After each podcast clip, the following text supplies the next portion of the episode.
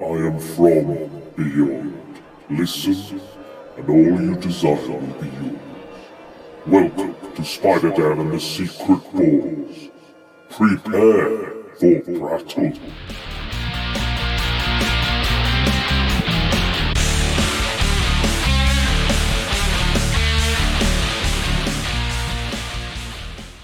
Welcome to Prattle World. I'm your host, the ever amazing, the ever spectacular Spider Dan, and in this podcast, I spotlight entertainment's best kept secrets that a mainstream audience may find boring. Welcome back, guys. This is me again. You're back with the Renegade Master, uh, Dan, once again. Um, so, yes, um, I've debuted my first podcast uh, last week, and I would like to thank everybody that's downloaded, everybody that's listened on all the various platforms. It took me a while to get it on everything. Um, I was hoping that when I started on Podbean that they they misled me a little bit. They said that it would be available in several different platforms kind of once it had been uploaded. That wasn't the case. I had to do it manually. So yeah, so I've put it on. We're now available on Spotify. We're available. We it's just me again. Nobody else here, minus the elf with a gun at the window who's forcing me to do the podcast. we're available on Spotify, iTunes, Stitch, and Podbean. I'm looking into other platforms if they are free uh, or at least a little cheaper.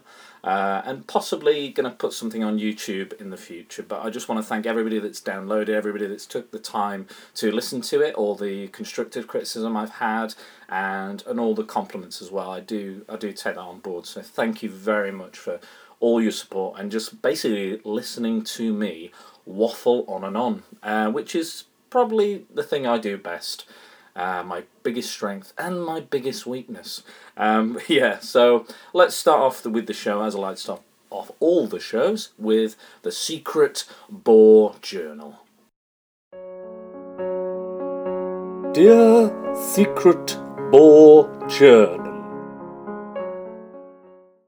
Okay, so yes, yeah, so this week I've been a bit busier uh, in regards to geek culture than I was the previous week. But as I said, I was busy doing a play, rehearsing and being in a play. Um, so yeah, uh, what have I been doing? So uh, so speaking of plays, uh, I had to go and record some uh, some songs basically and dialogue from from a play I did back in oh gosh July July June I think it was July and uh, it was called Westernized. So it's kind of a imagine Blazing Saddles, but a, a play version of that with uh, a lot of kind of wacky spoof antics, uh, songs, and various other things. I played the bartender, which I also served drinks at the bar um, to give it that kind of immersive experience. So that was before the show and during the interval. Um, I also played the villain of the piece, an Irish. Um, an Irish kind of racist bar owner um, obviously, it's very it's very much a satire of the times. Very much. Uh, it's it's not you know it's not offensive in that way but we know we're, we're poking fun at the way the west was uh, so yeah now it's a lot of fun and uh, if you like uh, red dead redemption it's probably right up your alley i don't know if we're doing it again possibly uh, but there is going to be an album that's uh, the company's called death by pie I recommend following them online because I'm basically a part of it as well. Uh, and we do those kind of spoof. We've done a haunted house spoof. We've done a uh, noir detective spoof about the NHS. So we do lots of kind of fun shows, and and they're not necessarily shows for the theatre goer. We kind of we try to open it up. Uh, Nathan Smith is our leader, uh, director, writer, producer.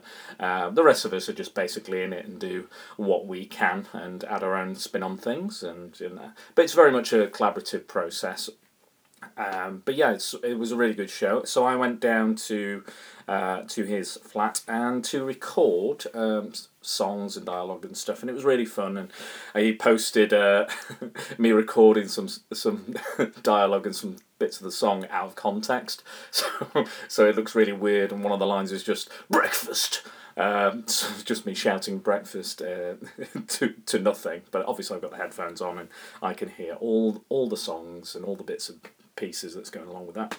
Um, but yeah, and uh, after that we decided we well I decided that we were going to watch my friend uh, Daniel Keatis or at DL Keatis on Twitter lent me the Blu-ray of The Death of Superman, so which is a new uh, DC animated movie. Um, they have done it before. They've done an adaptation which was called Superman Doomsday, which I really liked. Uh, but this one is a little little more in line with the comics, a little closer to the comics. And there's going to be a sequel that's going to include um, all the Superman replacements. Reign of the Superman, it's called. Uh, so that one I'm actually looking forward to because the Superman Doomsday didn't really include those characters, and I do quite like those characters as well. Uh, as uh, as uh, but they they don't hold a candle to the original, obviously. Um, but yeah, so that's that was my week. Went to see. What else was in my week? No, there's there's more. There is more.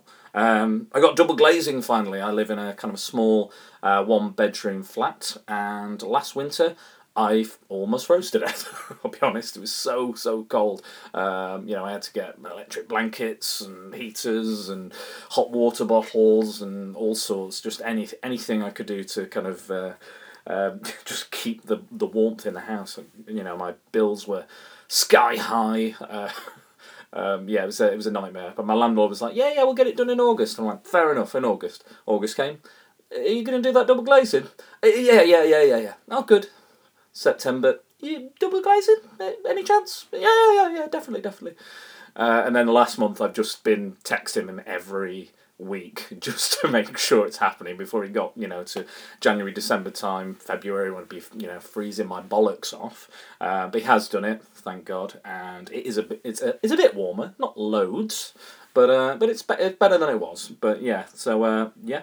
And also what else? What else have I been up to oh yeah yeah. I've uh, I've set up in reg- in relation to the alternativity stories hashtag alternativity stories that i'm doing uh, up until the new year i'm gonna do uh, i'm doing a, a charity I'm basically raising money for children in need. Uh, it's on justgiving.com. If you type in Santa Hat Challenge, uh, I should come up. Um, I'll also post the link. I think I already have on Twitter and Facebook, so give that a look. Um, basically, I'm trying to ri- raise a thousand pounds for children in need because uh, about ten years ago I did a full body wax for charity. Never again, and I wouldn't recommend doing it. Ruined my skin for ages. Uh, so yeah, and I was very. I'll tell you what, I was cold when I had. I do have a a surplus amount of body hair. Um, not to get too graphic, uh, so I did. I decided to do all that. So and uh, I was in a lot of pain. But yeah, I was also I felt like you know, like a shaved I don't know animal or something because I was just freezing. Or like no, no matter what the, where I was, I was just so used to having covered in this kind of coat of hair uh, that I just froze anywhere I went. Um, so, so yeah, I didn't want to do that again. So I've decided to, if I can raise over, if you know, we can raise everybody involved, if we can raise over a thousand pounds before Boxing Day, that's the deadline. Uh, I will wear a Santa hat for a year. Now, when it comes to Christmas, as I've said in the previous podcast, I don't really like it mentioned or said or brought up prior to December. I'm a bit of a grin. No, I'm not that grinchy, but I'm a little grinchy that way. I hate the people online that are just counting down to Christmas. I'm like, come on, get a life. Wait for the other holidays to be done. Wait for bonfire night. Wait for Halloween to be over. At least give us them. And you know, I just, I just think they, you know, just keep it in that month. That's the Christmas month. That's that's it. You know. Um. So I will happily wear that. Well, unhappily wear that hat for for a full 12 months. I tell you what, if we can raise 500, I'll do it for six months. Do the bare minimum. I've only, I'm only just about uh, 10% in, I'm probably not even 10% towards uh, the goal. So anybody that can donate, please do. I just want to get that kind of ticking away. I'm to keep sharing it and what have you throughout throughout the next couple of months. Um, the closer we get uh, to Children Need and the closer we get to Boxing Day. Um, just just think of think of the children this year that won't have that great a Christmas that are in care or in you know in kind of uh, poverty and various other terrible situations. Just think about them uh, and think about how how much fun you'll see me having. Uh, I'll be I'll be putting a diary together of how many people tell me Christmas jokes, songs, all the things that will irritate me throughout the year. So if you want to see me in abject misery, uh, please please donate. It's a worthy cause, and I would really appreciate anything you can give. Uh, I do appreciate. It. I've I've started the ball rolling with myself. I've donated fifty pounds uh, to the cause. Um, I will donate more if if uh, if we're you know if we're close to close to the goal. I'll definitely donate uh, as much as we need to get there. Um, but please, please do. And if you can't donate, at least share it or retweet it. Do do what you can because I really, really want to raise a lot more than I did last time I did the, the body wax. I'm, I managed to raise about £300, so I really want to kind of push the envelope this time and, and help as, as many children in need as possible. Yes, so, uh, oh, and uh, yeah, before I go, also want to mention I've been watching the final two Halloween movies for the And the Podcast Starts. Uh, so I watched uh, Rob Zombie's Halloween 2 last night, and a couple of nights before I watched the 2018 version. Um, so so yeah, I've I'm, I'm going to do our final podcast for that, which I'm, I'm a little sad about, but I'm sure we'll be we'll be back for that as well, and be doing some more of those, possibly maybe on a different kind of. Uh, uh, different horror based um, kind of uh, hammer horror films or whatever whatever Dan or Howard uh, decide. Luke Luke's there as well. Luke Richards uh, is going to give his two cents as well, uh, and we'll just see how that turns out. But that will be available on YouTube. I will share that uh, already. Um, Halloween 1 and 2 are up there, the podcasts on those. Um, so you can see what I have to say about those as well as everybody else. But yeah, just uh, just uh, give that a try. But that has been my week. Um, all right, so let's move on to the next segment. Okay, this segment uh, is actually from last week. I didn't actually get the. I, ran. I tried to fit in too much. Basically, I tried to fit in too much to the podcast, and I ran over a little bit. So I had to cut uh, a segment or two, uh, which is fine. I'd rather have more content for you than less content.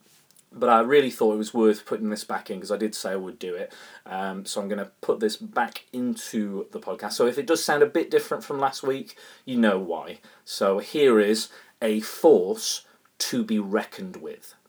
A force to be reckoned with is basically me spotlighting inspirational women be it fictional or real life, uh, factual women, um, and the difference they've made to, you know, I guess feminism um, and the world at large, uh, and how we see women, how we view women um, in the big, basically the big picture. Um, so I've selected a fictional woman to begin with. I'm going with Storm, Ororo Munroe, leader and member of the X Men. One of my favourite female characters of all time, a, a woman of intelligence, strength, beauty, grace, you name it. Um, she is one of the key factors in the X Men and, you know, a a character that's just grown from strength to strength since her introduction in the 70s. She was created by Len Wein and Dave Cockrum, who are both sadly no longer with us and she debuted in the giant size X Men number one in the May of 1975, which introduced a lot of other characters as well, like Nightcrawler, Colossus, Banshee, Sunfire. Uh, no, no, Sunfire wasn't. Uh, uh, see. Um, who else? Uh, no, Banshee. No, Banshee and Sunfire were pre-existing. So Colossus, Nightcrawler, and Storm were kind of the new, the new blood, if you will, um, in the X Men. And they basically the X Men before were five uh, white teenagers, basically. So this basically opened up um, the whole kind of uh, superhero spectrum in regards to diversity, um, especially Storm um, being a, a black female, an African female superhero, um, was, you know, not heard of basically at that time in comics. Um, so it was a huge, huge. Uh, uh, change. Basically, these characters came in and saved the the X Men from a living island. Um, yeah, maybe not the best storyline, uh, but it introduced these characters in the best, most exciting way possible. Um, and she's great. I think she's not had her due in movies. She's not had the spotlight she deserves. Um, it's mostly just her pointing and firing lightning at Toad villains, uh, mostly, uh, and asking silly questions. Um, but yeah, she's she's a, an amazing character that just doesn't get the credit. She's got this amazing backstory as well. Um, she was born to uh, an American and uh, an African, um, and but she lived in Cairo very early on in her life. Unfortunately, her, the house she was living in with her parents got bombed, and she she was alive under that wreckage for days and possibly weeks, I think, um, lying there with the corpses of her dead parents, unfortunately. Um, and this basically gave her her claustrophobia. That's probably one of her famous character traits. Um, she's you know this this earth goddess who you know wants to be you know out free. You know she later in later on in her story she goes to I think it's the Serengeti or somewhere in somewhere in Africa, Kenya I believe actually more, likely Kenya I think, and she develops her powers um, she even meets the Black Panther, who's on a basically on a walkabout as part of his training to become the Black Panther in the future. Uh, and they have a kind of little adventure themselves. Uh, I can't remember. There's a comic book about it. I can't remember. I think the initial time they first meet is Marvel Team Up, an issue of Marvel Team Up back in the seventies or early eighties, I think. Um, but yeah, she she basically starts showing her superpowers um, her mutant gifts, and basically she's worshipped in Kenya as a god. Um, and you know, if she can, she can bring you know, the rains down in Africa. You know, why wouldn't you worship her as a god? Um, these, she's got these blue, blue eyes as well. These kind of stark, almost cat blue eyes, which is um, unusual as well as part of her uh, being a mutant, I believe. Um, which is one of her. She's as as as cool as she is. She's also, you know, she's very beautiful, and a lot of kind of supervillains have fallen in love with her uh, as time has gone on, and I can't really blame them. Um, uh, you know, I'm kind of in love with her myself. Um, like Doctor Doom, Dracula, she's you know she's managed to to seduce them in some form. She doesn't obviously doesn't get with them, um, but yeah, it's she's a she's a credit as well, like to her to her team and to her powers, and she even uh, you know, when she came out of the wreckage as well as a small child, she was found by the Shadow King or Mal Farouk, who uh, who's in who's the villain in um, Legion. If you've seen the Legion TV show, um, and he basically um, has has a group of kind of child uh, pickpockets, uh, and she learns how to kind of break in break locks, pick locks, and um, and steal and escape. Um, and that comes in very handy as an X Man later on in life uh, when she's kind of in these kind of trapped situations and you know cramped spaces, which uh, obviously affects her claustrophobia as well. So so yeah, it's um it's it's really she's a really interesting character. But the Shadow King, yeah, was kind of her main villain, I guess, uh, for a long time. It was her kind of main. Um, there's an amazing uh, issue of X Men where you see the kind of um, young Charles Xavier actually save Storm. He doesn't know she's a mutant yet, uh, he doesn't know her for won't know her for years later properly, but he basically kills the Shadow King in battle, and that experience there convinces him that he needs to create the X Men. Uh, it's not a battle with Magneto that kind of comes later, and but he knows that mutants exist and there's bad ones out there and they need to be stopped. And we need to live in harmony with humanity. Um, as best we possibly can. Um, going back, going back to Storm, off, go, going on a tangent. I do tend to do that sometimes, so I do apologise. Um, she's uh, she's an omega level mutant which in the comics means if she wanted to at her peak kind of potential she could end all life on the planet uh, she's up there with Iceman, Magneto, and various other um, other lesser known kind of mutants. Um, uh, this is also a I think the Phoenix Force, which is the the cosmic entity that uh, embodies Jean Grey and gives her all those kind of cosmic abilities in the comics. Not so much in the films. She's kind of a little powered down. You know, she doesn't go around eating planets for fun. Um, and she, you know, in in her most powerful form the movies, she doesn't do that, which um, is gonna make the new Dark Phoenix film very disappointing because she's not going to do that. And there's not going to be aliens. There's not going to do that because they wanted it grounded. Had to be grounded, didn't it? Ugh, now I hate it and uh, just hate that idea. Um, she again going off topic again. Uh, just one tangent into another tangent. Well done, Dan. Uh, so that that's how my brain works. Just whoop. anyway, back to Storm. So she's a bit of a badass. Um, now in the comics, she started off kind of this very. She loves these. She loves plants. She loves nature. She loves all this, all life. She she she doesn't take life. Like she will absolutely not take a life. She argues with Wolverine till they're blue in the face about you know she's the, one of the only one one people that one of the people in the X Men that can talk Wolverine down. Like there's a there's a great um, scene in Days of Futures Past the comic book where Wolverine goes to stab one of the villains that are attacking uh, Senator Kelly. Um, kind of similar to the, the first X Men film as well. Um, he's about to, I think it's about to stab the Blob or someone like that, or Pyro, uh, or Avalanche, one of those kind of Brotherhood villains. And Storm says, "Don't do that." And Wolverine almost stabs her, and she's like, "Go for it." And he goes, um, "Well, maybe not." Uh, yeah, so it's it's quite good to see that she's she's well respected. I think quite recently, before he was killed off in the comics, not for very long.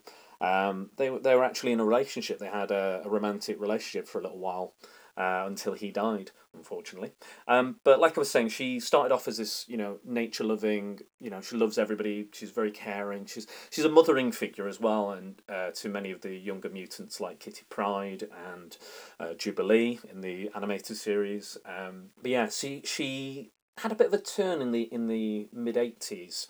Um, she started kind of getting a bit darker and a bit more kind of, uh, uh, for lack of a better word, a kind of more Wolverine, I guess. Um, she started, you know, kind of just going down this dark path, um, and eventually this led to her. Um, the basically the she ended up in a knife fight to the death with uh, Callisto, the leader of the Morlocks. So these are mutants that live underground because they are so hideously couldn't they can't basically they feel they can't live a normal life on the surface world. So basically Angel is kidnapped, and the X Men have to investigate. and They find out Callisto's gonna, I think she's gonna mate with him or something. I think, or you know, because he was so beautiful, and you know, he is he's a beautiful looking man. He looks like an angel, you know. Um, so I kind of don't blame her, but maybe not the best way to get a date. Um, yeah, so so she she does that, and and the X Men are tied up. The, the there's no way out. They're trapped and Storm and Storm's suffering from her claustrophobia, being in these uh, underground tunnels and these sewer systems. So she steps up and says, "I challenge you for lead- leadership of the Morlocks, and let's have a knife fight, basically." And and all the X Men are like, "What? Where does this come from?" Um, and Storm is actually quite a capable hand to hand combatant as well uh, as it goes, um, because she manages to win and stabs Callisto directly in the heart um, effectively killing her. She luckily has a Morlock mutant healer on hand, so he can fix her broken heart, I guess. Um, but yeah, Storm and stabbed stabbed her in the heart basically, which is and throughout the the rest of the stories, uh, rest of this kind of storyline builds until uh, there's an adventure in Japan with uh, with Wolverine's teammate called Yukio. She's a she was kind of a lover and enemy kind of um, kind of villain hero badass you know. She's one of those grey characters kind of a grey a grey area on that. Uh, and she's basically has a death wish. She's she lives life to the fullest. She could die at any moment. You know she lives loves you know fights uh, as best she can and Storm kind of goes along with it and kind of and unleashes. She's always been afraid to unleash her power. Like she gets too angry, you know, storm clouds form, things like that. She she's always been quite. She holds herself back a lot. Um, so when it comes to this, she starts like literally just throwing lightning bolts at criminals and stuff. Like just she stops caring, uh, and this actually leads to her having a very drastic uh, change in personality and a drastic change in look. She takes on this. She shaves her head. She has a mohawk. She has this punk aesthetic, um, very kind of eighties um, kind of thing. And uh, weirdly enough, it works. Um, and I think that just shows how strong a, a character that Storm is, and how well written she's been through all of her years in comics. Um, you know she's it, it, it just it just works. I don't know i can't really explain it. Apparently it was a bit of a joke initially. Um, they're like oh yeah we'll just do storm as a like within the kind of com- marvel comics office to make her a punk but it stuck and it worked it appeared in the comics and it, it stuck around a long time. Um, she later lost her powers uh, in a really good story called life death. Um, which was written by, I think it's written and drawn by Barry Windsor Smith, who is a phenomenal artist. You should read uh, Weapon X. Um, if you get ever get a chance, it's a, an amazing book. I think we reviewed it on uh, Nerdify, which was a podcast I did with uh, Dan Keatis and Josh Fison, who I do, which I do miss doing. Um, that's kind of why I'm doing my own one, and I'll definitely have them on as guest at some point. Um, but yeah, she she um I've lost my train of thought now. uh, yeah, so I, I was basically saying that that um Storm has a life death. That was it. Life death uh, is basically Forge uh, appears, who's this kind of his mutant power is he can basically make anything, which is pretty decent mutant power as they go. I'll just he and he was a he's a Vietnam vet. He's a, a Native American shaman, mystic as well. So he's quite an interesting character, and they fall in love. But also she she realizes that he created the weapon that that basically stole her powers and seemingly permanently as well. Um, so she falls in love with Forge and then has her heart broken learning that. Um, and I think there's a life death too as well, which not as good, but um, but still definitely worth having a look and reading up on that. Um, so yeah, like I was saying, she's a she's a hand to hand amazing hand to hand combatant. So much so that when Cyclops had a baby um, with Madelyne Madelyne Pryor, uh, who later would turn out to be a clone of Jean Grey. I know comics are weird. um, she challenged him because she he she went he can't be thinking about this child and be you know in the death def, death defying action and adventures that they have if he's distracted and worrying about the child that he would be a liability to the team. So storm steps up and goes i challenge you to leadership. So and again she's a, she she likes to duel people. Seems to be her thing. Just let's have a duel. Um, especially for leaderships as well. Um, and uh, cyclops says i'll only use my optic storm says i won't use my powers at all because uh, she's a badass and Cyclops says, I'll use low level optic blasts. Uh, and basically, Storm gets the better of him, takes off his optic visor, and says, You dare not open your eyes because you're point you might be pointing at all the people you love and care about. So maybe don't open your eyes and admit defeat. And he does. And he's absolutely broken hearted about it. He's absolutely gutted. Uh, and Cy- cyclops is a character that gets a bad rap i think. Uh, he's a really he's a really good character and I, I i I just again he's another one in the films that's not been treated with that much respect, in my opinion. Um, I'm just going to talk about one more final thing about Storm. Um, back in the nineties, there was a Marvel versus DC comic. Uh, I know it was it was great. It was amazing. Basically, two worlds collide, and various characters would fight various characters, and the winners were were actually voted by the fans. The fans basically voted who they thought should win, uh, and then they they wrote the comic basically, and we they had things like uh, Shazam versus Thor, Hulk versus Superman, Batman versus Captain America. Spider Man versus Superboy, yeah, maybe maybe not so much, uh, but um, there was Storm took on Wonder Woman, and at the time Wonder Woman actually picked up Thor's hammer, so she had all of her powers plus Thor's powers, and Storm turns up and and Wonder Woman realizes that it wouldn't be a fair match if she had, you know, these amount of powers. And then Storm soundly defeats Wonder Woman. So maybe it was a bad idea for her to drop Thor's hammer. Um, so yeah, she, she, the fans felt that Storm, uh, with her power set, was with her very versatile power set, was better than Wonder Woman. Um, and I mean, it was a bit of an upset, I think. Um, like for for myself, I, I probably would have thought Wonder Woman would, would take the win, but um, but yeah, that's how the fans voted, and I can see why. Because again, like I said, amazing character, amazingly written. Um, you know, great a great kind of ambassador for diversity in comics. Um, uh, always has been, always will be. Um, her her comics, her solo series are often very good, as well. Um, I'd recommend looking at the work of kind of Chris Claremont. Um, I think X Men Worlds Apart is pretty cool as well.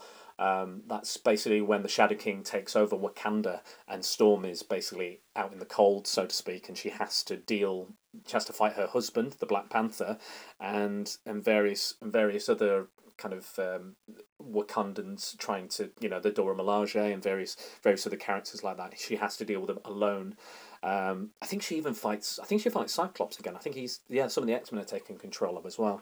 Um, so yeah, really, really good, uh, really good comic that. So I, would highly recommend that one as well. Um, but yeah, great character, um, and a great, great woman, and certainly a force to be reckoned with.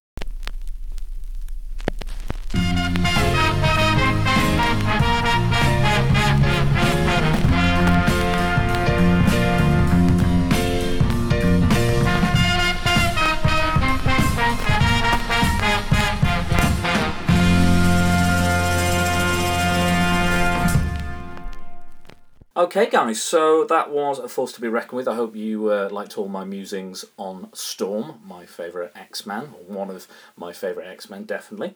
Um, so we're going to move on to the feature presentation, um, as the music indicates.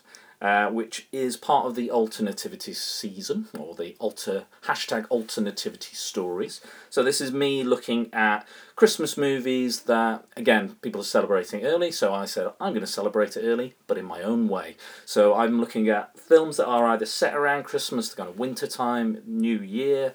Um, or that have a, a Christmassy theme or a, a different seasonal holiday, holiday, a Kwanzaa, Hanukkah, um, you know, any, any of those kind of included as well, you know, happy holidays and all that.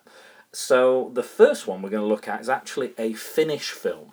Um, so made in Finland, um, and it was inspired by a couple of short films uh, that were made that were very popular, and it's called Rare Exports: A Christmas Tale. Now I'll I'll go into spoilers a little bit later, but first of all, the film is basically about a group of hunters in Finland, so in the kind of harsh, kind of mountain area, uh, cold winter wonderland uh, that they live in. Um, and I think, from what I understand, they basically hunt uh, reindeer. Um, you know, you might have views on that, but that, that's what they do to survive. And they're living in quite a harsh environment. Um, and they've got wolves at the door, literally wolves at the door, um, often, and so they have to set traps and various other things uh, and it basically concerns a, a couple of kids who, uh, unbeknownst to themselves, kind of discover a a, group, a, a shady organisation. There's always a shady organisation um, in these movies, and they're basically digging in this mountainside into this mountain and trying to unearth something uh, that they may have they may have may not have discovered, and basically it's uh, deep within this mountain, the the Finnish people have trapped Santa, uh, believe it or not. So this Santa is not um, the regular Coca Cola version of Santa. It is a kind of demonic Krampus like creature, so kind of a dark Santa. Um, and these these young lads discover that he's the digging into the mountain to get Santa. There's this great character uh, played by Per Christian Ellefsen. I think I'm. It's called the character's called Riley, but he's uh, the first. The kind of the opening, uh, the opening gambit, the introduction is all in English. So um, and the rest is pretty much in Finnish for the for the rest of the film, apart from a few segments. Um, but yeah, he uh, he has this great monologue uh, and he's telling all the he's because he's on the mountain. He's worried that Santa is going to ba- basically kind of kill them all. So they've got to be extra careful. So he's got this list of rules. So he's like, you must always appear nice. Don't swear. You know, be very good. We must, or we have a grave to rob. Uh, you know, he has this great voice and this great kind of monologue, and and for like as a child, he was obsessed with finding the real Santa, uh, and he thinks he has in this uh, this kind of Finnish mountain, this uh, winter wonderscape, um, and he hopes this is true. Um, and the boys, these boys hear this monologue and they run away. Um, so the the I can't remember the other boy's name, but the main boy, the main character is called Pietari. Pietari he's played by Onni Tommila, And uh, he's a, a lovely little actor. He's brilliant. Um, he's got so many uh, sections of this film where he is just uh, superb, and his this this character is this wonderful um, innocence, this kind of childhood innocence to him. Yet he is his father's a very his father uh, called Rauno uh, played by Jorma Tommila. So I guess they're related. Maybe they are father and son. That's pretty cool. I didn't realise that. Um, so brilliant, and he plays a he plays a very um, the mother's died. Um, there's a lot of dead mothers in films, isn't there? It's really sad. There's just so many of them. You know, I'd like to see it uh, turned on its head a little bit now and again, but it just just seemed to be quite the. Uh, it's just dead parents. I think a lot, a lot of films just a lot of dead parents. um, so yeah, so basically they have a very uh, difficult relationship. He's a very hard. Uh, man, not very sensitive, uh, doesn't uh, communicates feelings very well, and and you know, uh, Pietari, the young boy, is is you know bright eyed, you know, innocent, lovely kid, um, but he knows he has to kind of grow up and deal with what he has to deal with in this harsh environment. He has to kill animals. He has to to survive in this uh, in this world that he lives in. He has to be a harder man uh, and tougher and, and less sensitive in a way, and you know less good. Um, and he's uh, just he's he has such a great arc in this movie and and he he knows what's going on he's aware of everything and he um, everyone else is kind of like what is going on? He's like and he, but in the start of the movie you see him reading books you see him reading everything. Um, but yeah um, so I'm, again I'm very wary I'm going to go into spoilers with it.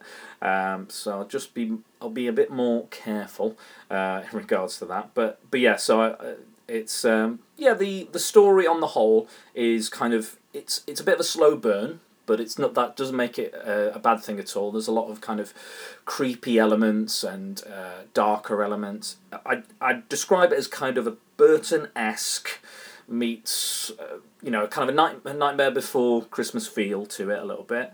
Uh, that kind of dark wonderment that burton does very well.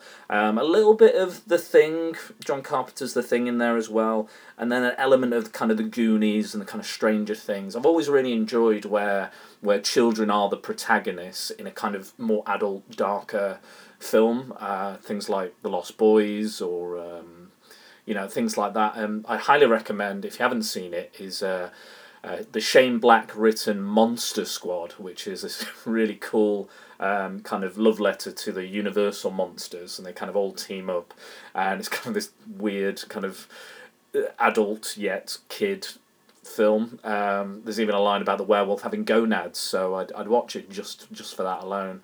Uh, actually, the way they kill the werewolf's pretty damn awesome as well. Um, so yeah, definitely look that up, and it's a Shane Black script, so you can't really go wrong with that. Um, yeah, definitely look that up. Maybe next Halloween you can look that up, or or earlier, depending on your choice of movie but yeah, it's a really it's a really atmospheric film. It really draws you in. Again, like like Halloween, it's the the original Halloween by John Carpenter. It's it is a slow burn, so it's quote unquote a bit not it's not boring, but it, you know what I mean. It's a it draws you in. It's slow in its pace. It's methodical, and the building of the dread and the the suspense is is there. Um, but then it's also got a very light, um, you know, fun feel to it. So it's not too you know it's not too harsh, but however it is very ominous and um, yes, I'm, I'm, also there's there's a fair bit of male nudity in this as well. So it's as much as there are children in it, and children are the the main characters. It's still relatively adult. So um, I mean, you don't see anything in too much uh, a good light, but there are, is a lot of naked older men running around. But I won't, I won't spoil I won't spoil any more of that. Um, the music's great, really really subtle yet effective in kind of um, using the mood to you know further the story as well. It's not it doesn't overpower. It's not the huge you know building score or anything, but it's it's just it's just right and it's just just enough for this particular film, I think, and and it conveys the harshness. There's a lot of you know there's winds howling a lot of the time, you know underneath the score as well and things like that, uh, and it it bring it does bring what it needs to bring to this movie. Um, I'm going to go into spoilers now. I think I've I've avoided the spoilers, so spoiler warning. All right, so yeah, the the story basically they Batari thinks he's been naughty by cutting this hole in the fence to see what these these men are up to. I think it's on the border between Russia and Finland or something. They do talk about Russia for a bit, but I may have got a bit confused. I, my geography's not great, so I could be wrong as well. Um, but yeah, he kind of cuts this hole open, and and that's how these kind of this kind of Santa escapes, and slowly, slowly but surely, um, all the children go missing, um, and are replaced with these kind of creepy wooden dolls, um, which is you know quite scary. Um, so we don't know what's happened to them. We're not aware of that.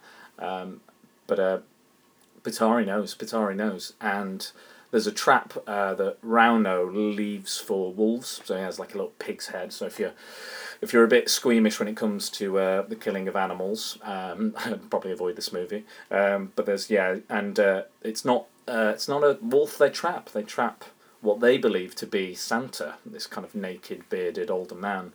Um, but from my what what they discover after is that that's not Santa. That's in fact one of his elves. Even though they look exactly like Santa would, um, it's actually one of his helpers. And the guy who's playing the Santa is so so watchable. So it draws you in so much. Um, scarily so even the slightest movement or you know gesture he makes you're glued to the screen because you don't know what he's going to do you don't know what's going to happen there.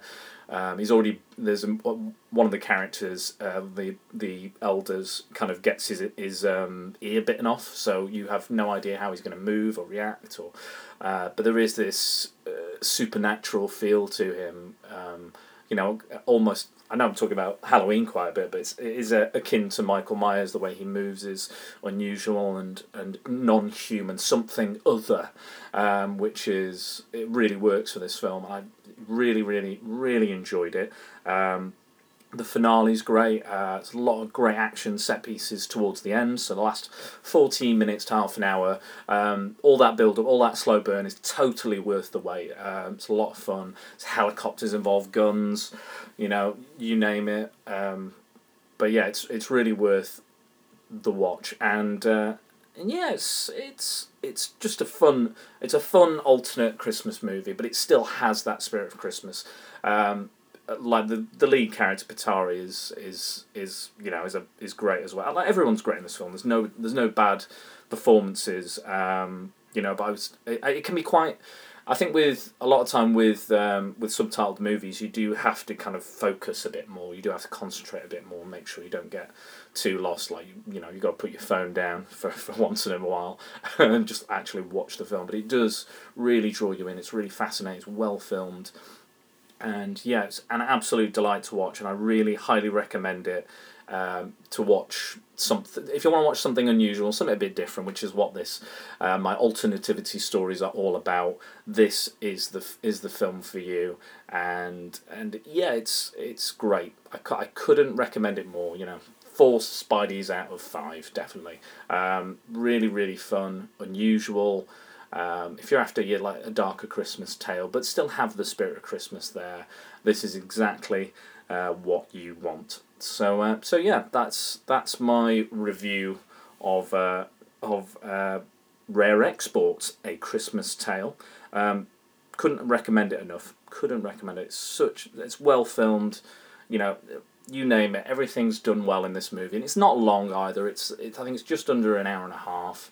Um, and it's well worth a watch. Um, well, definitely. Um, I don't. I wouldn't say again. I wouldn't say it's a kids movie with the with the nudity and stuff. But mm, if your kids are a little bit more mature, they could probably they could probably watch it. Um, but again, like nothing's really on show particularly, but they are naked. These these older elves. It's I, I really like the concept of the elves as well. They were really uh, something a bit different. You know, obviously there's a lot of elves that have got you know got like a Buddy the elf or you know the the standard elves with the pointy ears and you know pointed shoes and tiny tiny height uh, that they have.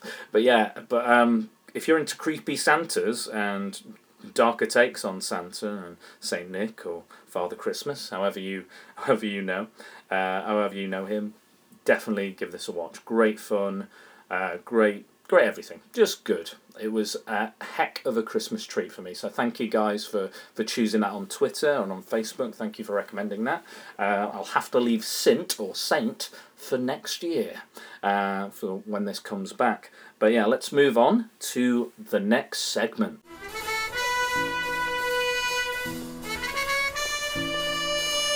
Backstage Past.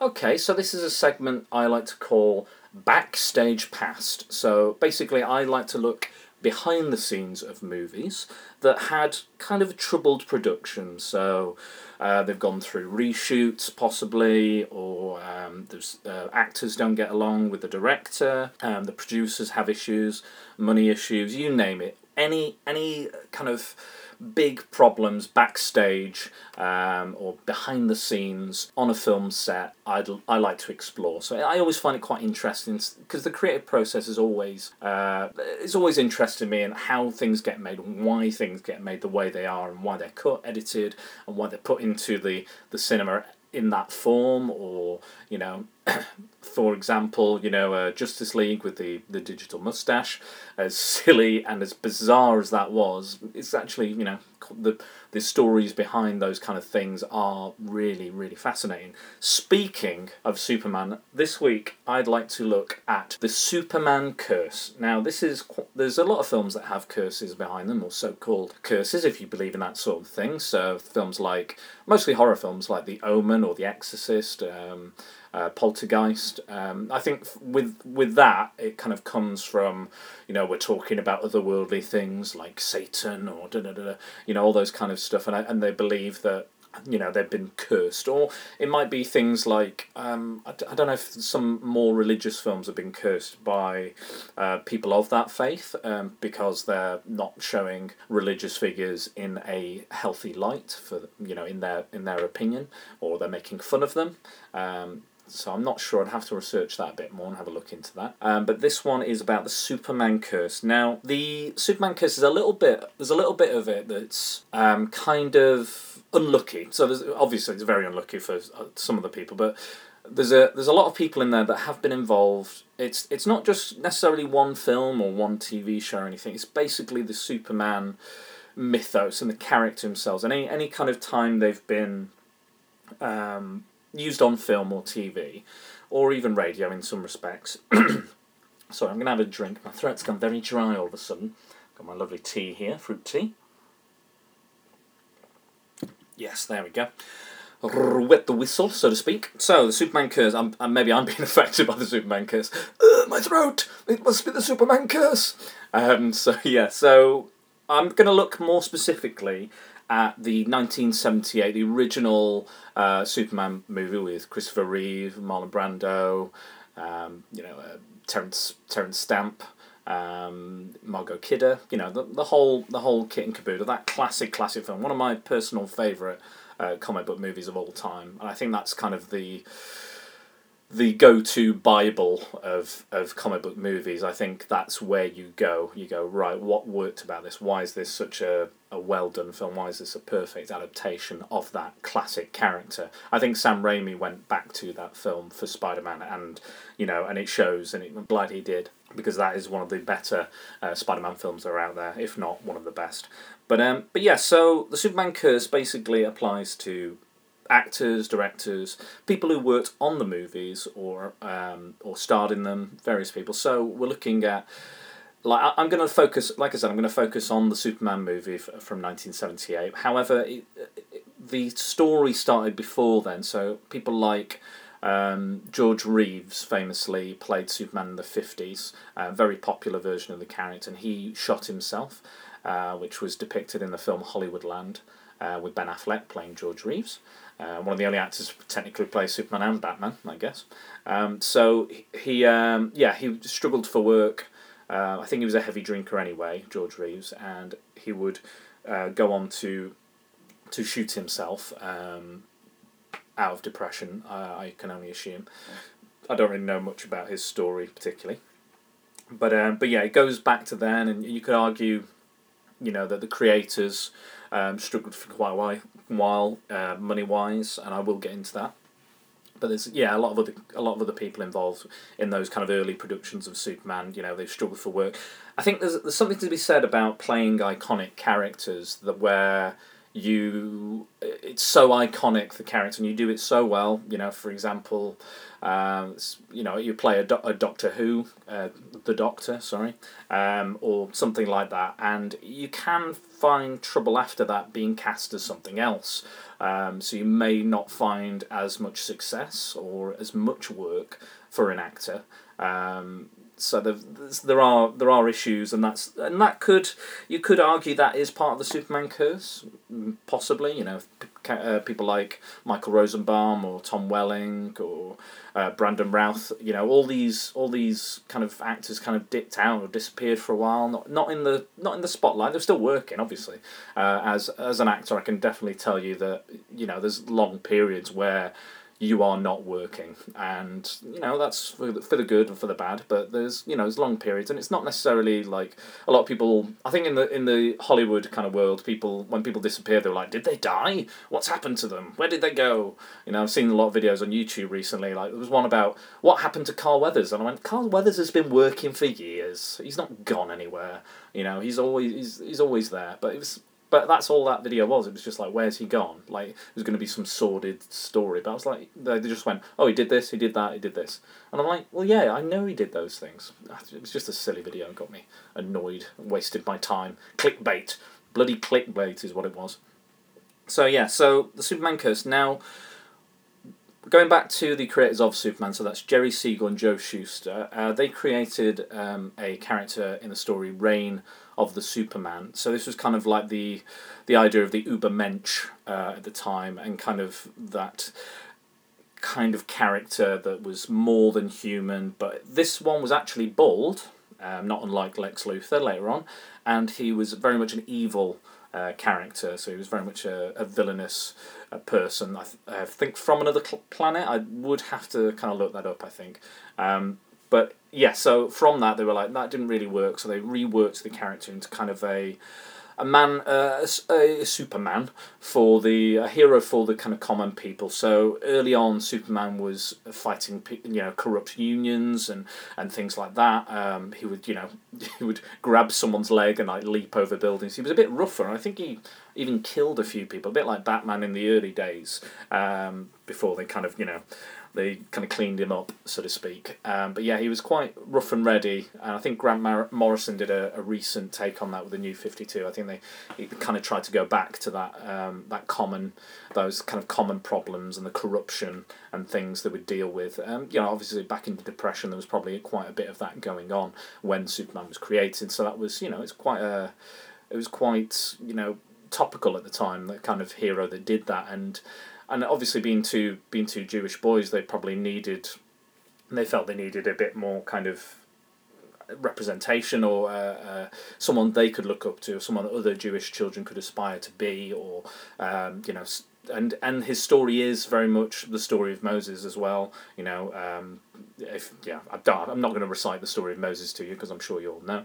Um, so there's a lot of kind of that kind of Jewish heritage is built into that character. Um, so yeah, and af- they pretty much signed off when that before that character became a real hit and took off. They signed the character away to National Comics, which would later be known as DC Comics. That stands for Detective Comics, believe it or not, because um, that was Batman's first appearance was in Detective Comics. Both both Action Comics and Detective Comics are both still running. In fact, so one of the some of the longest running comics of all time. Um, so yeah, I think I think I want to say that there was the one thousandth issue of Action Comics came out recently. It was a big kind of bumper edition uh, that came out. Um, so Superman's been around a long time, but yeah, before that character picked up, Jerry Siegel and Joe Shuster sold the rights to the character because they they just didn't think it would be that big a hit. Um, but it was, and it took off uh, like, you know, faster than a speeding bullet. Uh, you know, it's just it, you know soared up, up and away, so to speak. Um, and they couldn't get any money from that character, any any uh, royalties, because they basically sold off the character, unfortunately. But they did do all the work. Um, and now nowadays, it's a bit more accepted that comic book creators have often been screwed out of money and royalties and opportunities work because the because they they've sold the rights to they, they made that character for a company. You know, um, Roy Thomas, a very famous Marvel uh, writer, would often he knew this. So what he would do was he would take an old name of a character and rehash them. Um, so for example, like the Black Knight or, or the Vision during his Avengers run, he would take a, a character's name and do a, a new spin on it, much like DC did with the Flash and the Green Lantern back in the fifties. That's what he was doing in kind of uh, mid to late sixties. So that way he didn't have to pay. Uh, you know, he wasn't giving away good ideas and giving away good characters. Um, he could keep some of his you know more original ideas for himself, so he could do some creator owned work um, which most most comic book ca- comic book creators now do is pretty much all creator own work because they need to earn the money. Um, even Bill Finger, who famously created more of Batman than Bob, Bob Kane, really, you know, came up with things like um, Jerry Robinson as well created a lot of the uh, Batman Rogues Gallery, inc- including the Joker. Um, you know, uh, I think Bill Finger came up with the with the outfit, the uh, maybe even the Batcave, things like those. A lot of elements, the kind of classic elements of Batman Bill Finger did, and only recently, only now, in the last year or so, has he been credited with those with with creating those things. So it's it used to be Batman created by Bob Kane. Now it's it's Batman created by Bob Kane with Bill Finger. So it's it's really nice to see that he gets that credit. But uh, again, gone on a, gone on a tangent there. They call me Tangent Dan, clearly.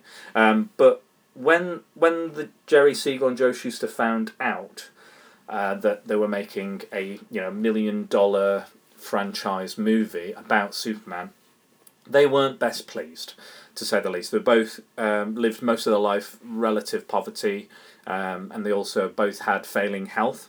I think um, by this point Joe Shuster had lost his eyesight or was um, was in the process of lo- losing it, unfortunately. and um, basically, Jerry Siegel wrote a press release cursing the film, the upcoming production of the film, and National Comics, as it was known at the time um, for for this move. So I'm actually going to read the, the beginning statements of of the the press release. It's very long winded and lots of kind of details. Um, about it. Uh, there's a link. I've got a link online somewhere. I will share it. Uh, you can read the whole story yourself. Um, it's got various letters in it. I've, found a link. I can't remember the link off the top of my head or who wrote it, uh, but it's got all the information you could require to learn about this. I mean, I, even I couldn't. There was so much there. I couldn't even get it get through all myself in the time I had. But I'm just going to read the opening statement that Jerry Siegel made. So. It has been announced in show business trade papers that a multi million dollar production based on the Superman comic strip is about to be produced. It has been stated that millions of dollars were paid to the owners of Superman, National Periodical Publications Inc., for the right to use the famous comic book superhero in the new movie. The script is by Mario Puzo, who wrote The Godfather and Earthquake, and the film is to have a star filled cast. I, Jerry Siegel, the co originator of Superman, put a curse on the Superman movie. I hope it super bombs. I hope loyal Superman fans stay away from it in droves. I hope the whole world, becoming aware of the stench that surrounds Superman, will avoid the movie like a plague. Why am I putting this curse on a movie based on my own creation of Superman? Because cartoonist Jer- Joe Shuster and I who co originated Superman together, will not get one cent from the Superman super movie deal. Superman has been a huge moneymaker for 37 years. During most of those years, Joe Shuster and I, who originated the character, got nothing from our creation, and through many of those years, we have known want. While Superman's publishers became millionaires, sorry, my Twitter's going up. I'm, blow, I'm blowing up. Honestly, every time I do a podcast, blows up. Where was I? So, we have known want. While Superman's publishers became millionaires, read the following and you will get some idea of how it feels to create one of the most successful fiction, fictional characters of all time and be cheated out of your share of the profits. The publisher of Superman comic books, National Periodical Publications, Inc., killed my days, murdered my happiness, choked my nights, strangled my career. I consider National executives economic murderers, money mad monsters if they and the executives of Warner Communications, which owns National, had consciences, they would right the wrongs they inflicted on Joe Shuster and me. So the creators of Superman cursed this movie. Um, whether you believe in curses or not, they did say that, and they did well. Jerry Siegel did, and they unfortunately bad things have happened to cast, um, people surrounding the film, and and many other things. Famously, Christopher Reeves, who played who played Superman, um, is uh, famously had a horse riding accident um, during an equestrian show, uh, equestrian cross country event, and this paralysed him from the neck down. Uh, he then uh, suffered recently, uh, recently, 2004, um, a heart failure which was stemming from the medication he was on, and uh, basically he died unfortunately. Um, he before obviously after this happened he probably embodied Superman more than ever. He never gave up. He became an advocate for for stem cell research and various other things. Um, you know, for he became a spokesperson for you know anybody that had you know a disability. He kept on working so hard uh, to do those things and to to bring awareness to these issues and to to fund things scientific you know discoveries and various other things. He embodied that character. He truly was a a great man, a superman um, for for all and everybody, and he was a wonderful film star and terrific actor, and and he is very very well missed, and he is one of the the main uh, victims of this Superman curse. Um, Margot Kidder, who played Lois Lane in the films, um, she is quite famously known for having, uh, I think in the in the nineties, she had a bit of a uh, nervous breakdown and she ended up homeless. Um, she says here that she was uh, she was in a manic state. She threw away her purse because she believed there was a bomb in it, and imagined her ex husband was a CIA chief who was intent on killing her. Um, she spent four days wandering from one place in the city to the other.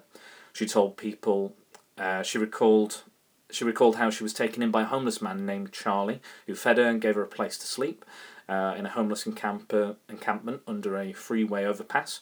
She said that another homeless man had tried to rape her and knocked out some of her teeth.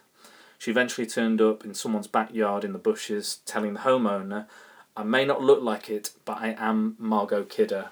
Um, she was she was retrieved by the police, who found her and took her to a uh, uh, a mental ward uh, or a, a mental health centre uh, to help with with that. Um, she was severely depressed and had very various other kind of uh, problems. She was then after that she was medicated and she was kind of um, she worked her way back to um, feeling better and, and worked on her issues for a long time. Um, she again she became a spokesperson for mental health uh, in in performers and in in all walks of life. You know, people dealt with much like uh, Carrie Fisher as well. Um, you know, a wonderful, wonderful person, a fantastic actress. Um, if you haven't seen uh, Black Christmas. Uh, she's I think that's probably my favourite role of hers. She kind of plays the stereotypical kind of um, bitch in that um, this kind of sorority girl, um, and she's she's fantastic in the role. And I I'm sad to say I've not seen much other much more of her work. I did watch Halloween two the other night. She is in that. I thought it was it was nice to see her in that film. Um, and she played a psychiatrist, so it's something. Obviously, it was quite good that you could kind of. She was playing that kind of role because I think she probably treasured that in a way of you know looking after people with psychiatric problems. So she probably quite enjoyed that role, I imagine.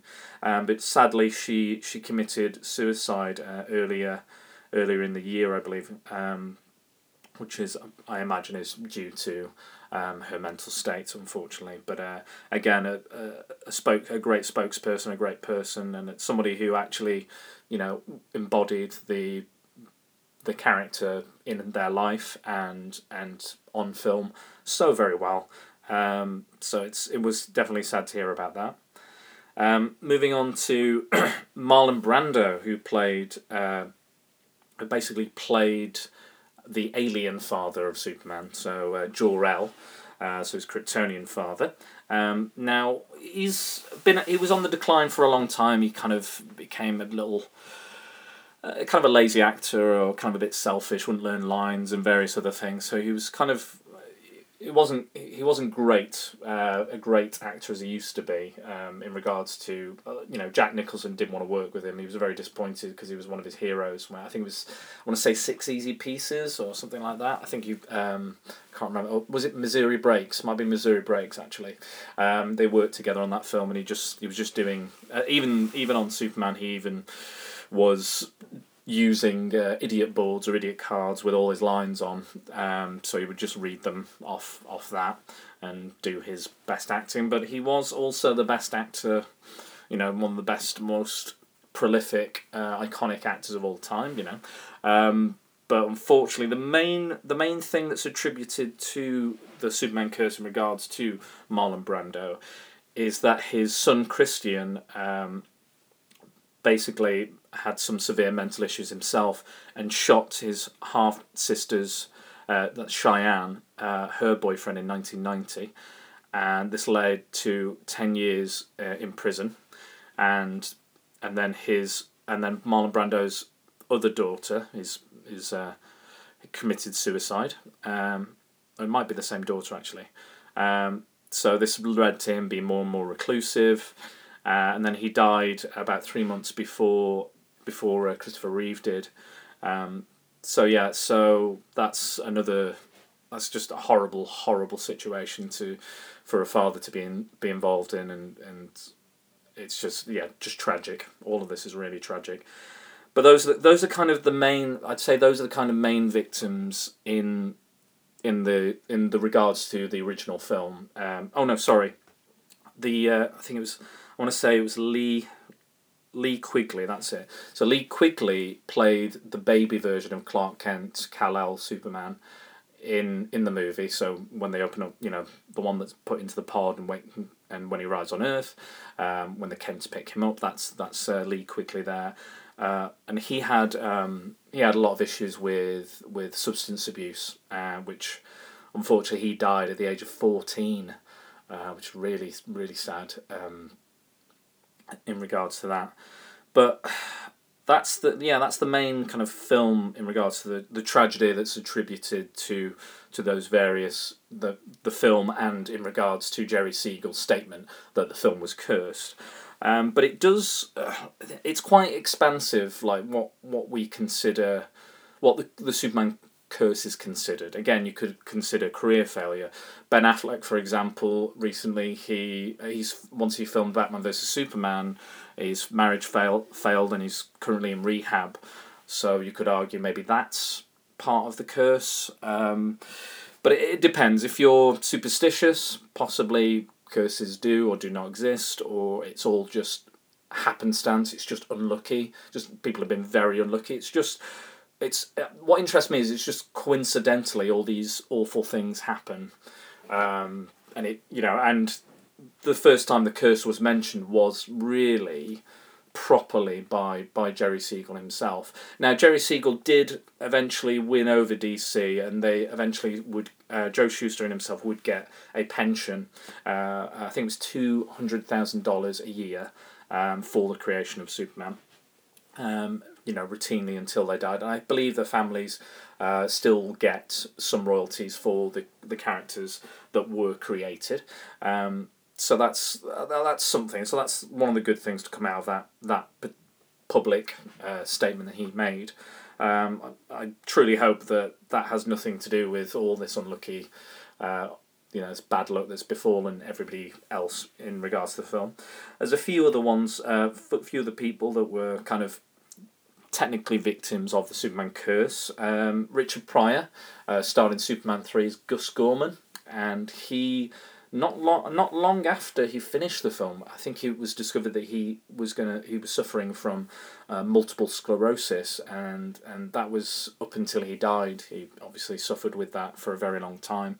Um, but I think a lot of people will attribute that to his, his drug use and various other things. But um, not not Superman curse, and you know I'd probably say the same thing. Um, it's it, you know I, I don't believe I don't believe in the curse personally.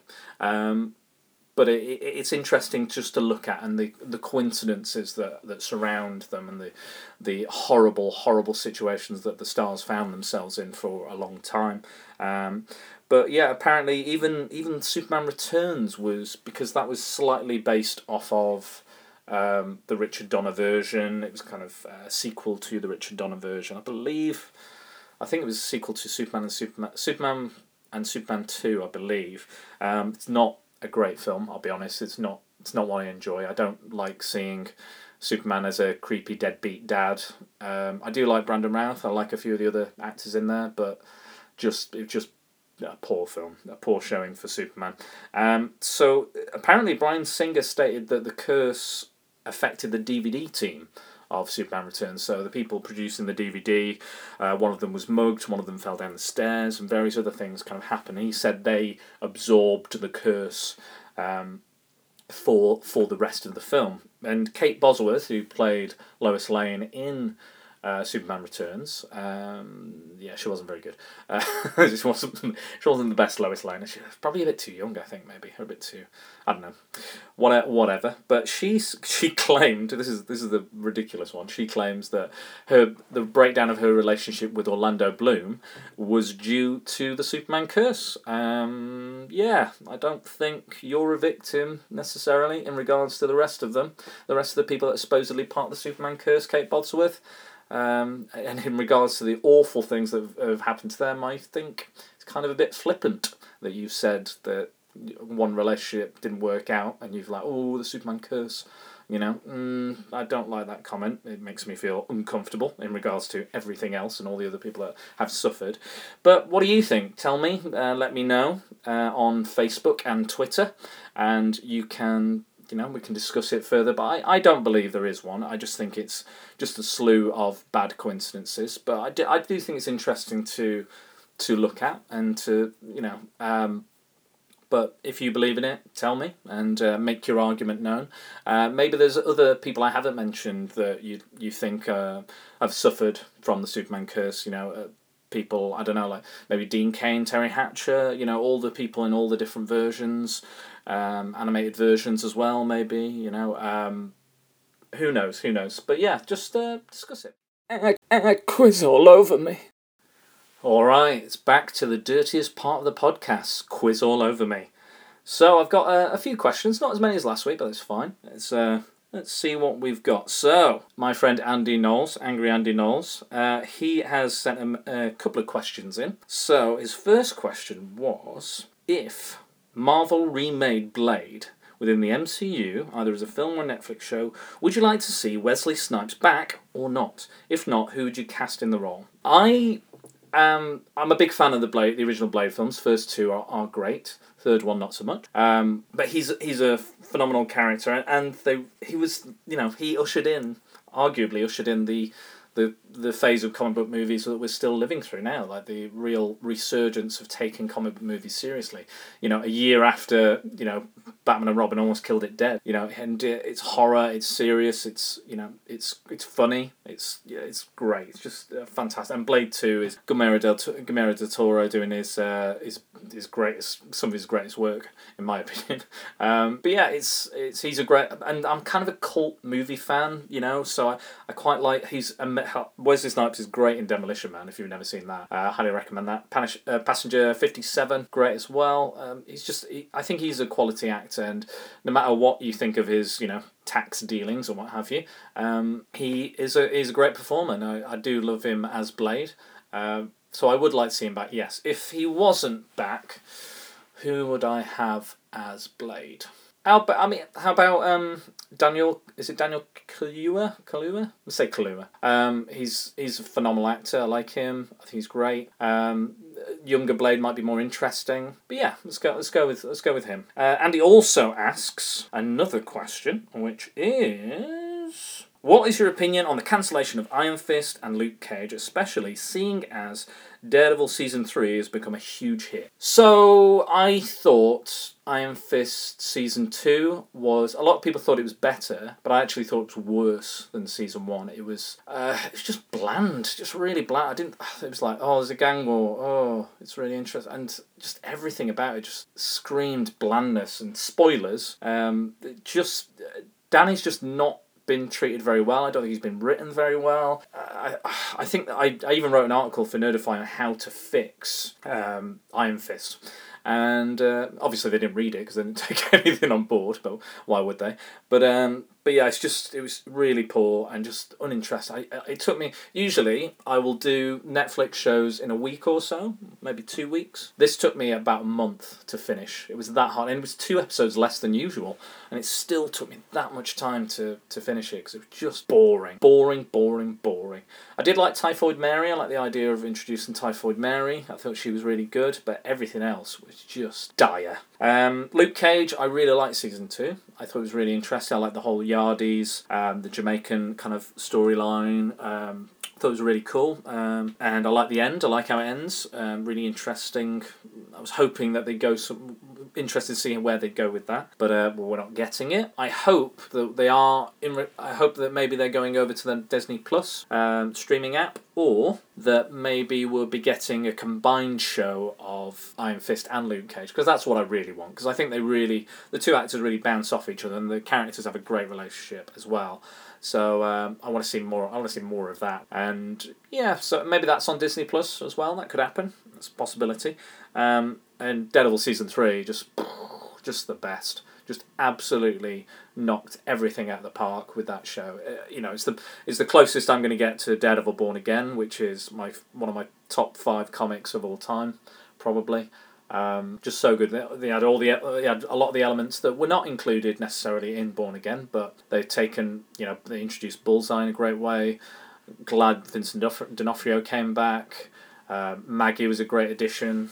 Um, Maggie Murdock, and yeah, just amazing show. But um, hopefully we'll see those characters again. They did say they would return the characters in some form, so uh, so I certainly hope so. Okay, next question. So this is from Dan Keatis or at DL Keatis on Twitter. So what did you think of Daredevil season three, and where does it rank in terms of? I've kind of already answered that, haven't I, Dan? um, yeah, just so good. Um, brilliant, brilliant characters, brilliant storylines you know the fight scenes are just incredible. Like it just it takes me back to like i liked season two to be honest. Like it wasn't a terrible terrible season. Like the first half's really good. Yeah and i, I think hand are, are good villains. I think they were treated well. Um, and i think i said on the podcast like um, how how entertaining it all was. But um, but yeah, it's, it's, it's, you know it's it's just too good, it's just too good for words, you know, and that's why I'm struggling to uh, to uh, to to relate that into words. Um, but yeah, just uh, it took the best elements of Daredevil and my favorite characters and spun me a, a new yarn on uh, the existing. I, I I really liked. Uh, I think we have a Hulk did an interview with. Um, oh God, what's his name? Oh, the cop. Um, no, I'm drawing a blank. I'm drawing a blank. Someone's shouting at me. I'm sure we have a hawker shouting at me because um, they interviewed the guy who played him, and he he was a great addition. Like totally, from what I know, a totally original character. Um, but I really liked his arc and storyline. I think it was great. no, I'm drawing a blank. No, no, I can't remember his name. Um, but he was a re- he was a really good character as well. But yeah, um, but yeah, it's it's all good. It's all good. Okay, right. So moving on to so Jack and the Geeks talk or at Jack Geeks talk. Uh, what is your least favourite Spider Man comic outfit? Oh, this is a thinker. What's my least favourite one? I think it would be Spider Man 2211, which is an. we were talking about 20, Spider Man 2099 earlier, but yeah, he's he was introduced in that Spider Man meets Spider Man 2099, I believe, in that comic. And he kind of. It's kind of a, a blue, red, white outfit and the he has like these um, mechanical arms, red mechanical arms, a big red mechanical kind of helmet visor thing. Um, but to me, looks a bit like a lobster. it, it, doesn't really look like a spider. It looks more like a lobster. It's a it's a very odd design. Um, uh, I don't know what twenty two eleven is like. I think it's called. I think it's twenty two eleven. Um, yeah, he's uh, uh, yeah, he just looks weird and red and bizarre. I don't know. I think he's part of some sort of time police or something. Um, but yeah, maybe maybe the Time Variance Authority. I think that's that's the Marvel version of the Time Police. Um, but yeah, he yeah he just looks weird. Just looks a bit too weird. Uh, that's the only one that's coming to mind at the moment. Just yeah, just uh, you know, could have just been a lobster man. Lobster man. Yeah, it's not as um, it's not as appealing a character. I, I imagine that was one of Stan Lee's ideas, Lobster Man. But yeah, so yeah, so the, I think it's Spider Man twenty two eleven, I believe, um, something like that. Okay, moving on to the next question. So that's from Geeky Nerd or at one Geeky Nerd on Twitter. So trailers, welcome because they add to the hype, or avoided because of the spoilers. Okay, so, so I mean, back in the day, I think trailers were better when they were older because they weren't. They were a bit more teasy. Uh, like they would have a big, they would have a, a, a, catchy title or something like that, and they wouldn't really tell you. And they, they draw you in those kind of trailers, the ones that aren't as um, aren't as explicit or don't show you as much. Um, as much as I look like, like, and we'd only had access to them at the cinema. We wouldn't have them, you know, if when we didn't have TV, we didn't have the internet. We didn't have access to these trailers. We can't, you know, watch them and watch them over and over again and decipher them and, and pick things out and you know minute by minute, frame by frame, we decipher them, and which is a lot of fun for a lot of podcasts and various people find that uh, fun to kind of spot things and try and work out. Like I do the I do the same thing with like behind the scenes photos as well and information. But um but yeah, like those trailers back in the day were were better in my opinion. I'm I'm a big fan of old trailers. That's why I include um, certain older trailers in this podcast as well because I, I think they're kind of cool. There's something about them that I quite like, the kind of kitschness of them. But um, but yeah, the more modern trailers have been more spoilerific. I mean, look at the, some of the Sony Spider-Man trailers; they're ridiculously spoilerific. I know Josh from Nerdify he had a big problem because he was just like all the trailers just spoil the whole movie, um, and I think that's true of some. I think that's true of some trailers. But if you look at the Star Wars one, when Force Awakens came out and when Last Jedi came out, those trailers are really good because they draw you in. They really draw you in and get you excited, and you know they play the theme, you know all the themes and everything. Um, they draw. They really do excite me and get me drawn in without telling me anything. So for me, those are the best modern trailers. Those Star Wars, Episode Seven, Episode was it no Episode nine, ten, uh, whatever episode we're on. Uh, those Force Awakens, Last Jedi. Those trailers are what trailers should be now they just draw you. We like Spider-Man characters. We know what he's going to do. We know his thing. We know what what he's about. You know, we don't see every battle or every sequence that he's in. Um, I don't. I don't imagine. I, don't, I think the MCU, the Spider-Man Homecoming trailers were good as well. They weren't too spoilerific. Um, there's some good twists in the Spider-Man movie. But yeah, so I, I'm kind of undecided a little bit. I don't know how to answer that. Really, um, I think there's good and bad things about both. I think you know, I, I try and I try and actually avoid spoilers. I know Andy Knowles, who asked the question earlier, he he would go to a cinema and put headphones on to avoid uh, trailers spoiling things, which I think again it's a bit extreme, but um, but I understand it. I get it because you can. I mean, you want to be surprised by a film. You want to be drawn in, and you want those twists to come unexpectedly. You want to to experience it. You know, I, I a lot of people had an issue with Last Jedi, but I I loved it. I had a, I had a great time. I, it felt like a Star Wars movie. A lot of people told me that I'm wrong um, because that's what the internet's about, and people have opinions and they, they want to tell you that yours is wrong. Um, but I, I love that film. I thought it was great. I thought it was, it, it was one of the films that I've been to more so than Infinity War. Star Wars: The Last Jedi felt like a cinematic event uh, for me. So so yeah. So and maybe that was because I wasn't. Those trailers didn't spoil all that for me. Um, but yeah, I, I think it depends how trailers are made. It depends who is making the trailer. The people who make the trailers get they get a ton of footage and they have to cut that together in a certain way to make it seem like a narrative, to seem interesting, and to do it. it the directors aren't really involved, I don't think, or I'm not sure if they have a say so necessarily. Maybe they do more more nowadays because that's more important. But yeah, I, I, I can't really say either way. I'm gonna. Uh, I'm not to answer the question basically because I can't. I don't know what to say either way. But I there's good and bad things. There's good and bad things, and I think it, I'm to say no, I'm going to leave that unanswered because that's just the way I roll. I can't. It's there's too many variables in that question for me to fully say yes or no on either. But thank you very much, uh, Geeky Nerd, for your question. So we have a Hulk uh, at we have a Hulk pod on Twitter. They would say, would you like to see a Daredevil, Daredevil, Deadpool, Spider-Man crossover with Tom Holland and Ryan Reynolds, or uh, would would it work no, sorry. Would it work or would it dilute Deadpool's humour? Now, I they've recently announced that they are making a uh, a PG rated uh, Deadpool two. So they're going to cut that into a film where uh, with um, so it's going to be like Princess Bride. They've got Fred Savage and Deadpool, um, like in the in the in Princess Bride, he's he's being read his story by his grandfather. I think it's played by Colum, Columbo Peter Falk. Um, and in this, it's a very they're obviously doing an homage to it, um, and I think there's quite a lot to be said for Deadpool trying not to swear and yeah. There's a great episode of the Ultimate Spider-Man, not my favorite sh- cartoon show, but Deadpool's in it. Deadpool is in it, and he's like, "I'm gonna unalive them," and he's like, "You're gonna kill them?" he's like, "No, I can't say kill. Unalive. You have to say unalive because of the because of the censors." And so I think there's a lot of humour to be had there by him trying not to trying to be PG but not being PG.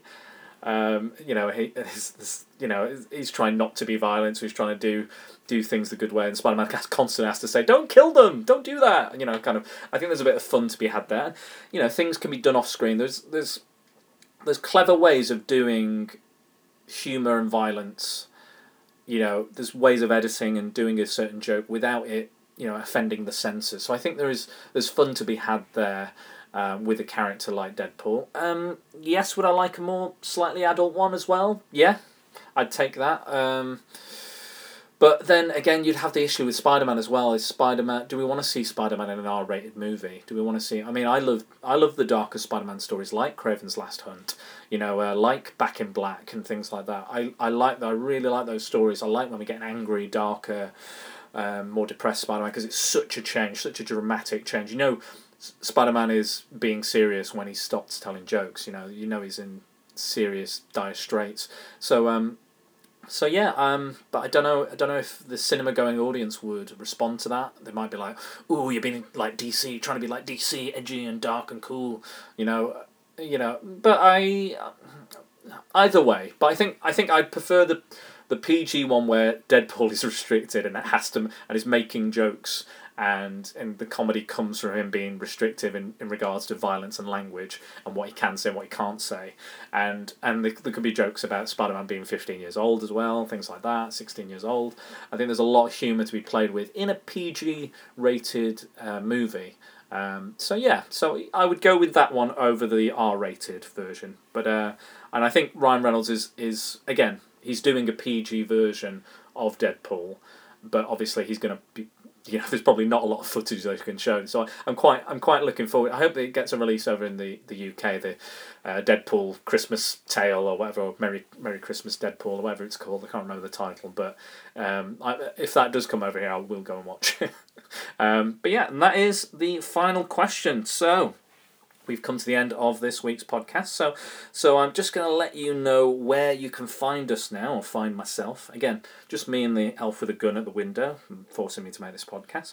So we're on uh, Facebook. So if you search on Facebook and get uh, at Secret Boars, uh, Twitter we are at Dan underscore Boars, and this podcast is available on Podbean, iTunes, Stitcher, and Spotify. Thank you again for everybody who has downloaded. I think we're up to 36, 35 downloads. We've got people downloading in Sweden, uh, the States, Canada, um, and loads in the UK. So uh, much, much love and appreciation to everyone who has listened. And I hope you enjoy this one as much as you enjoyed the last one. All right, guys. And remember, if you're going to tweet or talk about us, remember to hashtag join the Pratalion or hashtag prepare for prattle. All right, signing off, guys. See you next week.